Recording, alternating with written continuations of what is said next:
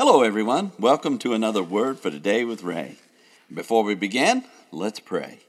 Heavenly Father, we thank you for your Word. We're always glad that we get to come before you with your Word in hand, knowing that we can learn more about you and your Son Jesus and your ways. I pray by your Holy Spirit you will teach us today that which you'd have us to know and the way you'd have us to live with what we know. And we'll give you thanks for it in Jesus' name. Amen. The title to today's lesson is You Live the Same Way, and it's taken from Galatians chapter 2 and verse 14. Have we ever considered the statement, Do as I say, but don't do as I do? For the most part, it is easy to say that we are to be one way, but to live that way is quite another.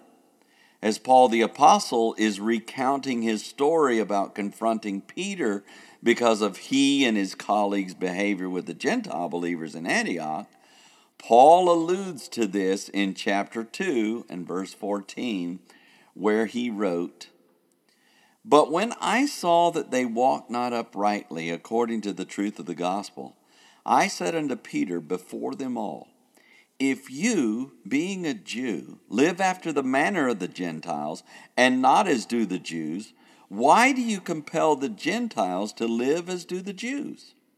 Once again, we have an opportunity to use our mind's eye to picture this event.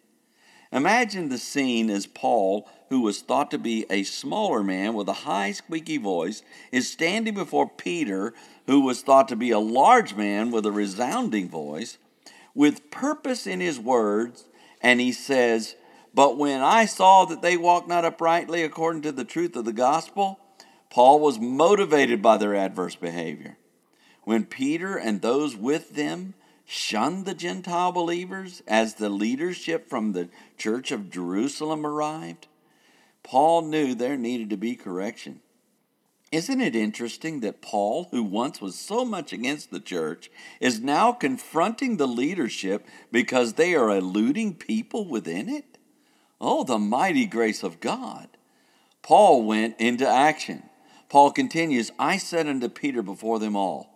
It's noteworthy that Paul did not pull Peter to the side, but made a public display of this encounter. Before everyone who was present, Paul desired the truth of the gospel to be known. Paul was not intimidated by any. And when he and it came to the gospel of Jesus Christ, everyone was to know the truth. Paul asked Peter, If you, being a Jew, live after the manner of the Gentiles, and not as do the Jews, why do you compel the Gentiles to live as do the Jews?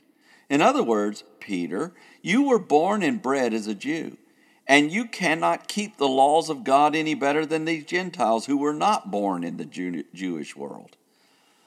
Paul wanted to know why Peter would even suggest that these Gentile believers live as the Jews do. And they did not even live the way of the Jews themselves. In other words, the law could not be kept by the Jews to whom it was originally written. How much less could the Gentiles keep the law when they didn't have it in the first place? There are many in the world who tell others how to live, but then don't live that way themselves. It is easy to say how to live, and it's quite another to live that way. The rules and regulations that the Judaizers were promoting among the Gentile churches took away from the original intent of the grace of God. Grace is unmerited favor.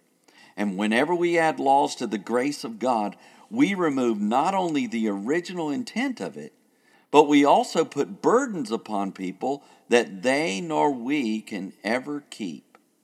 As we ponder this confrontational question from Paul to Peter, we might benefit from asking ourselves Are there rules that we have added to the grace of God that would cause Paul to ask us how we could compel others to live in a manner that we ourselves cannot live? Next time, we will see Paul's challenge to these who acted in this manner. So read ahead and let us join together then. Until tomorrow, there is more. And may the Lord bless you and keep you. May he make his face to shine upon you and be gracious unto you.